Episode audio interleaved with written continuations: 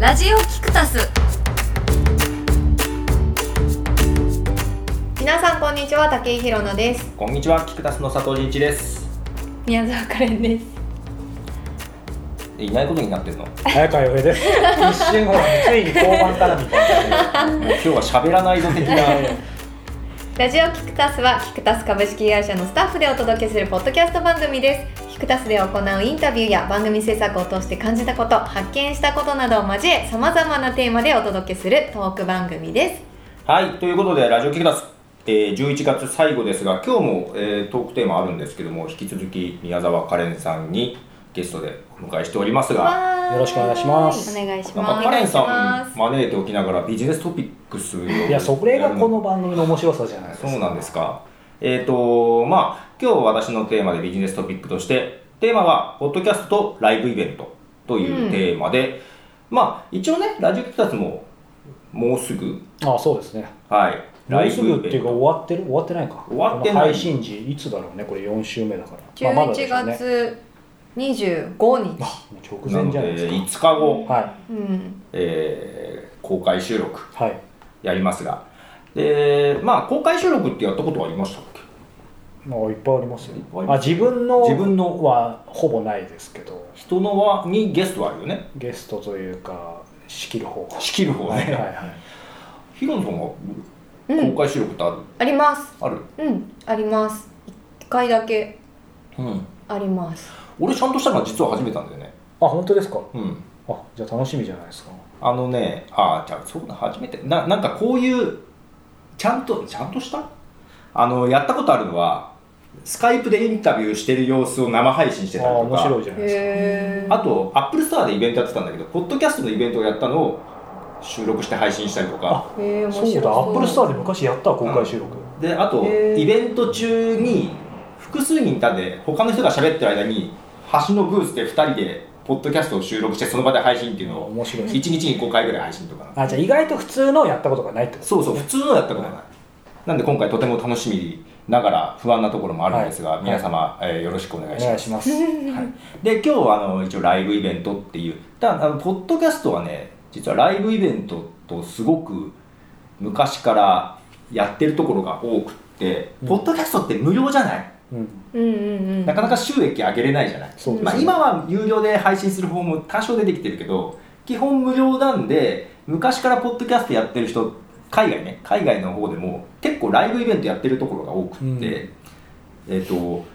アーティストとかでもさに近いよね。うん、に近いけど CD が売れなくなってきたから、まあ、どっちかというとライブとそこでの物販をが収益のメインになってきつつあるんだけどポッドキャストやってる人もそのライブイベントとかそこで物販やってそれで収益上げてるって人が結構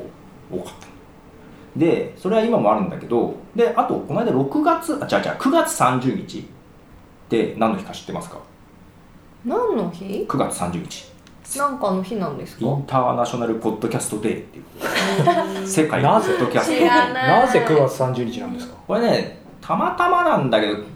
なえ、大丈夫か、そこ答えられないんですか。なんでなんで急にちょなっとんで急に攻先週められるんのですか先週の仕返しなんですけど。そ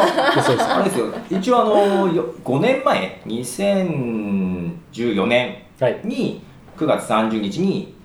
あのアメリカのポッドキャスターが何人かで生配信をしたんですようん6時間だったかな、ポッドキャストなのにね。うん6時間生配信はい、でそれ毎年まあこなのでその日をポッドキャストデーとしてで今年もね今年はなんと6時間じゃないですよ24時間え 生配信ですー、何のためにしかも世界なので、えーっとですね、まず最初にアメリカ、次にカナうダ、んでまたアメリカがあって、中国、ネパール、ニュージーランド、へナイジェリア、へーオーストラリア、グローバルですね。スウェーデえン、シンガポールど、ケニア、うーんフィリピン、えフィンランド、フランス、インド、なんかワールドカップが開けそうですイね。ギリス 本、当アメリカ、デンマーク。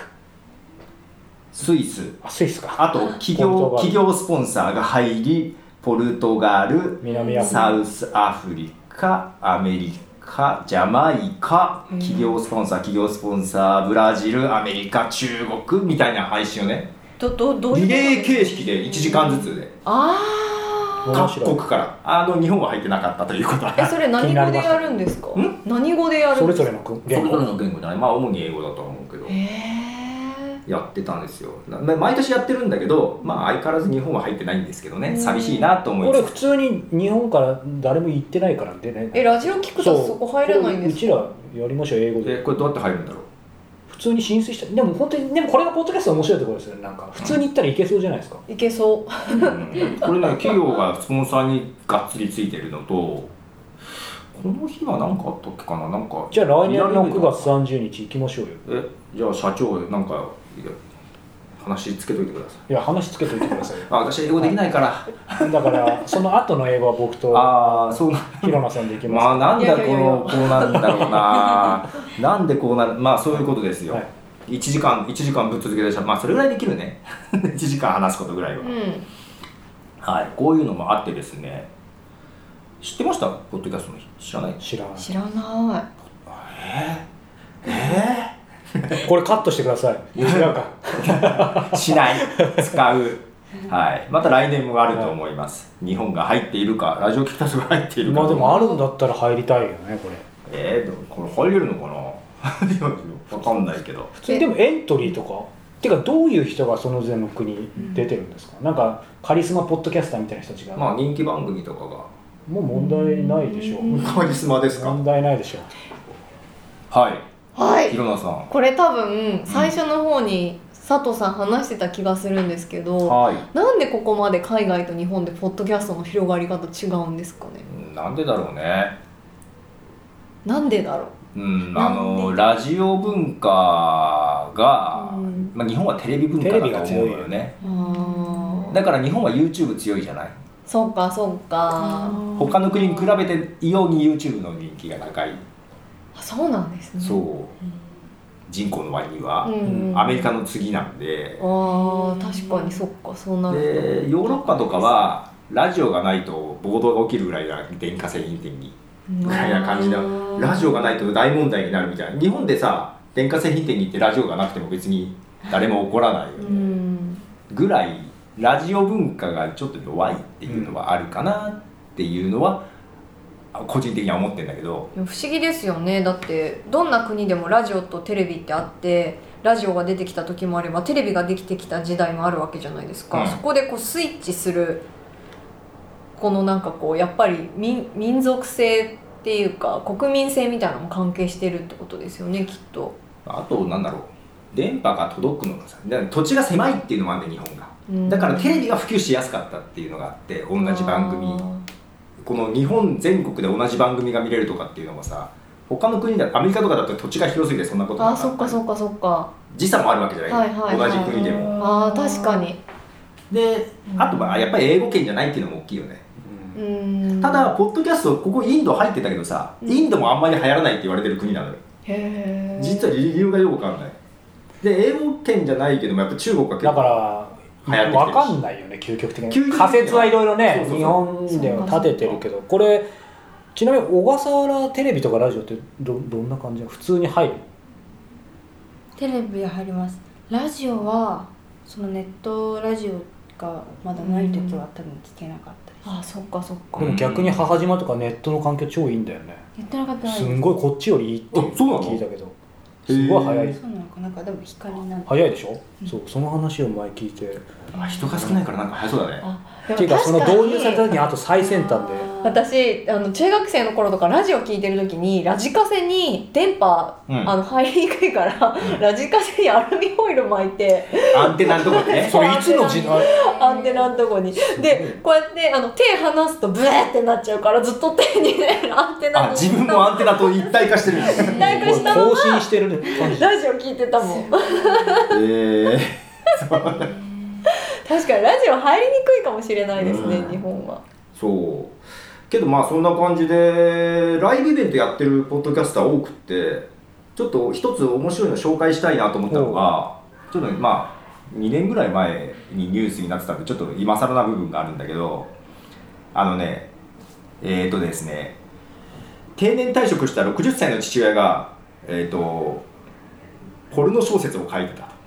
うんそれをたまたま見つけた人息子が、えーポッドキャストでそれをネタに話し出して それが大人気になったんですよめっちゃ面白い海外イギリスイギリスあイでギリスその発見した息子もテレビのプロデューサーだったかななんかそういう仕事もしててあーそれは面で白い配信も3人ぐらいでみんな配信して 父の書いたえツそれッコミどころ満載のポルノ小説読むんですか読むの読みつつツッコミを入れるのそうツッコミも入れつつ読むんだよで大笑いしてみたいな感じで、えで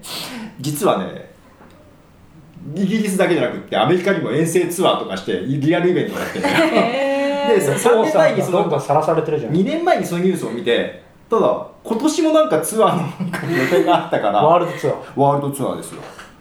面白いなと思ってそれは面白いなはい、で、まあ、父も、まあ、最初は嫌がったかもしれませんがあ今は喜んでるらしいですじゃあもうその本それも本になったんですかね本本にはなってどうかこなの小説でしょだってあの本になってないけどベストセラーになっても嫌だよね前田さなんだっけ「えっとスター・ウォーズ」に出てるデイジー・リドリーとかがしゲストにとか なんかその番組にえー言うよあうそうなか番組ななのか番組ですポッドキャスト番組ですはいいろいろ ありましたなので、えー結構ねだけど他にもポッドキャスターでツアーしてる人がいるんですよいいですねうんてかどうですかツアいいですねミュージシャンに近いかもしれないですーねいやミュージシャンに近いと思うでそのミュージシャンでもさえっ、とグレートフルデッドって知ってあまあ知すってますよあのーアメ毎リカ回ライブまあ違うからねヒッピー文即興化、まあ、60年代から活動してるヒッピー文化なんですけど実はビートルズやストーンズよりも儲けてるって知ってますかえ全部録音とかもさせちゃうんだよねそうあのライブに来てまあ結構毎回即興でやるんで毎回毎回同じ曲でも演奏が違うんだけー、ど、うんうんうん見に来た人が録音するのを認めてるのよああああテープに録音まあ昔だからね、うんその時はもう SNS もないけどけどすごくやり方が SNS 的でテープに録音 OK それを売るんじゃなかったら人にあげても OK うんうんライブに来てない人に対しても、うんうんでしかもいい音で撮れるようにテープで録音する人用の席も用意したりとかへでそれ面で白いもう配布 OK にしたのでもうみんなで騒いででそのライブにもうついて回るずっとついて回る人もいるのよ、ーうんうんうんうんうんでバンドと提携してそこでグッズを売って商売をしながらライブについていあーくはいはいはいははいいでそのグレートフルデッドにマーケティングを学ぶっていう実は本もあるのようんうんそれ読んでおすすめなんだけどすごはいくここにありますよグレートイドテって僕はい Kindle で持ってますけどはいそれ私も読ん面で白いこれみんな読んでるうんでえっ、と結構それが60年代70年代にそういうふうにやったんだけど結構今の SNS 時代に通ずるなっていう内容でやっぱりそこはもう CD での儲けよりもライブとかそういうので儲けるっていうねあー今っぽいよねこれ今っぽいんですけど、うん一つまあ鶏が先か卵が先じゃないけどそのググレートフルデッドデッドはまあねそのメジャーな人たちで、うんでそのまあポッドキャスターってどっちかというとニッチ、うんまあ、ちょっと怒られるかもしれないですけど、の中でこれからちょっと真面目な話ですけどなんて言うんだろう本当にポッドキャストとライブでうんそれなりにやっていくためには、うんなんか今のこのまさにさっき言ってくれたひどすぎるポルノじゃないけど、うんなんかそういうちょっと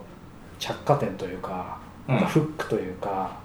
そういうのってやっぱ必要かなとそ思れはうんですけ必ど要ですよコンテンツとして面白くなですよねそのレッドブルデッドも演奏がひどかったんでだからそこだよねそうしないとそもそもいやあと番組自体が面白くてもさらにライブにプラスの仕掛けみたいのがないとライブライブだけでいいあのポッドキャストだけでいいやみたいな感じで終わりそうな人もいっぱいいそうだなあっていーうえいつここなんか考えますかね そういやだからなんかそこってまあ永遠のテーマだなみたいないやそりゃなんかねいいあとまあリスナーを大切にするのはありますそうよあとは逆にそうやりながらもう最初はもうねもう全然スカスカでもやっていく中でみたいな、まあ、だから録音 OK ですよねそうですね うちの公開収録もう販売も OK うちが配信する前に配信してもいいからあ逆にねそうそうそうそうもう何で販も売も OK? 販売も OK ででちょっと数パーセントもらうみたいああそれもらうんだな小さい小さいなみたいな小さいなろんな意味でまあそまうああれですけどあでもそう、うんちょちょっとこの回ね実はみんな気づいてないんですけどカレンさんが一切ですね喋ってないのですねカレンさん完全に油断してるんですけどさっきのねこうワールドツアーっていうところでいくと、まあ、ちょっと世界一周的な感じで。もうこれトークセッションも終わってるんでその時にも聞こうかなと思ったんだけど今後もほらこれからまた世界出たりとか多分世界を旅したりとかする中でその中でまあ、一人のね成人したあの人としてですねまたお金とも向き合わなきゃいけない、お金と向き合うだからはいいわゆる別に世界を旅しながらなんかなんかそのお金を稼ぐとかライブしろって話じゃないんだけどなんか今の話聞きながらなんか自分でちょっと考えてることとかなんか面白いなと思ったこととか難しいああるけどまた出ていきたいっていうのはあるのあいあや出てくんだよね世界に行くんですよねまた、おそうですね、ううんんだからその日その日銭とかはどうするんです日銭またクラウドファンディングですかいや今回は今回というか、えっと、次11月ぐらいから、 11か月ちょうどじゃないですかこれ配信されてる時これん11月ですよ配信、はい、はオーストラリアに行おオーストラリアに行くんだ、へきますで、えっと、年明けに多分アフリカにおお行くんですけアどフリカ行きたいんだよ私じゃあ一緒に本当に行っちゃいそうだ一緒にあの太陽が沈む音を聞いてみたい沈む音 うん音がするのそう太陽が沈むゴーっ時て音がすんだってジュンって消えちゃうか大地の地鳴りみたいな音がするってへえうんそうなのうんいやそれは、えー、と当たり前だけどその資金は今までこう貯金してきたあの、はいアルバイトしてきたものとかそういうのでいくわけでしょあそうですうね、んでも、うん、なんかそういうのが全部終わったらっていうことですよねうん、っていうか、えーごめん質問が分かりにくかったと思うんだけど、その旅をしながら、はいなんかそれを、まあ、先週言ってた例えば本じゃないけど、うんうんうん何かその旅してるものを発信してはいそれをビジネスにするとか、まあ、ちょっとビジネストピックなんであえてこういう聞き方でするけど、なんかそういうのって考えたことあるとか考えてるとか発想ってありますかあーそうですねなんかうーんあ全然なかったらいいんだよななかったら別にあのここでそうしてくださいって話じゃないから。いやでも多分この後ちゃんと一人で生きていけいかなきゃいけないわけ ですしどうやって食べていこうかなっていうのは、まあ、考えてはいます、んでも、まあ、そんなになんか今心配はしてなくてお、うまあ、どうにかできるだろうなっていうなぜかわからない自信だけはあるのでそんなに深くは考えてないんですけどでもなんか、うん、どうしようかなって感じですこれでも目的はアフリカアフリカはあそのプロジェクトの続きなので本当に人に会って施設を訪問してっていう感じなのででもでも全く違うことをしたいなとは思うんですけど場所を変えながらでも生きていける方法は、場所を変えながら生きていける方法、はい、一つの場所にいなくてもいいねなんかうん本当に自分とそれこそなんかそのスマホとかだけ、うん自分とパソコンだけでなんか仕事ができたうんらうん一番理想だなと思いますけど、やっぱそれを本当にされてる方はいるけど大変そうだし、うんじゃあそのでもやっぱりいいなと思うのうんうんうんで、そうやりたいなとは思ってますね、大変そうじゃない人知ってるよ、いやいあやいや大変ですよもうね今日もねね10時から打ち合わせしてますからね 土屋いやでもさ一番はい一番その可能性っていうか一番ポテンシャル、まあ、うん文字通りだけどカレンさん持ってるよね、うんだしなんかなんかトークセッションみたいになっちゃうけどそのまあその最初に行った時はいわゆるもう本当にクラウドファンディングで、はいそのハンドスタンプアートって形だけど今度次はさはいそのクラウドファンディングなしで、はい自分のお金ででもそのハンドスタンプアートはやるわけでしょ、うんだからさらにレベル上げてるわけだからさんレベル上げてるっていうかレベルって言っちゃいけないのかもしれないけどそれもできてそして次はさ本当にさらに自分ある意味言い方がいいかもだけどなんだろうハンドスタンプもまた外れたところで、うん自分だけのために、はいその世界回ってやるっていうのはより次次のさらにステップもなんかいいむしろスイスイいけそうな感じするけど今まで逆にそういういろんな人とか他者とか社会とかのを背負いながらやってるのはできてるからうんむしろね次また何,、うんうんうん何年後か分かんないですけど、ん1年後か2年後かまた、ね、インタビューさせていただく機会もしいただければすごい貴重なお話をね。次会う時はなんかすごいビッグな企業さんがスポンサーについてる可能性だってありますから ねそうそうそうそう2020年でプロジェクトが一旦終わって、はいはいその後はまだそこまで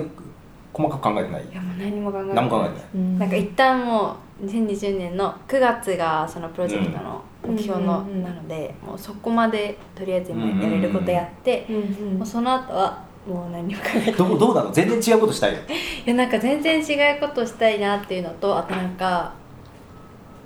修行したいんですよね修行へ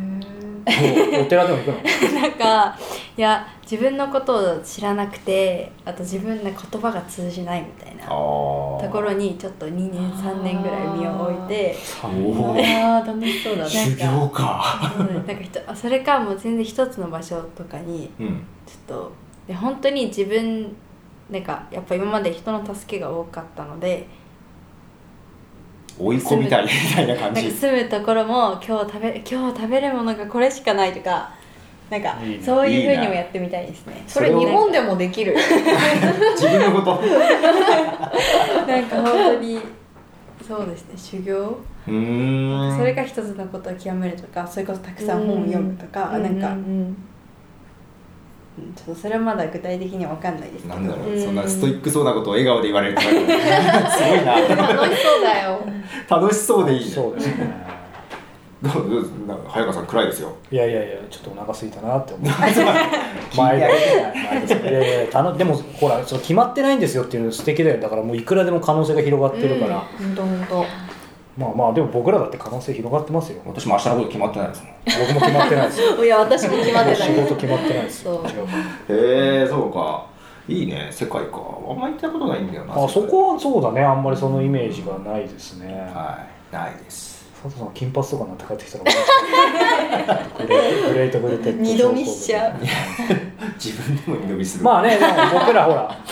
あの来年の9月30日はそのイベント出ますからどのイベント11月30日9月あ9月30日今年の11月30日はラジオキクタスの公開収録をあそういうこうんえー虎ノ門じゃなくて神谷町神谷で、えーやりますが、えーと第2回の公開収録は、えー来年その9月30日にイベント出ますからねそうなのそれどこでやそアメれリカ第2回なのあそこまでないんだねあ第よかっいや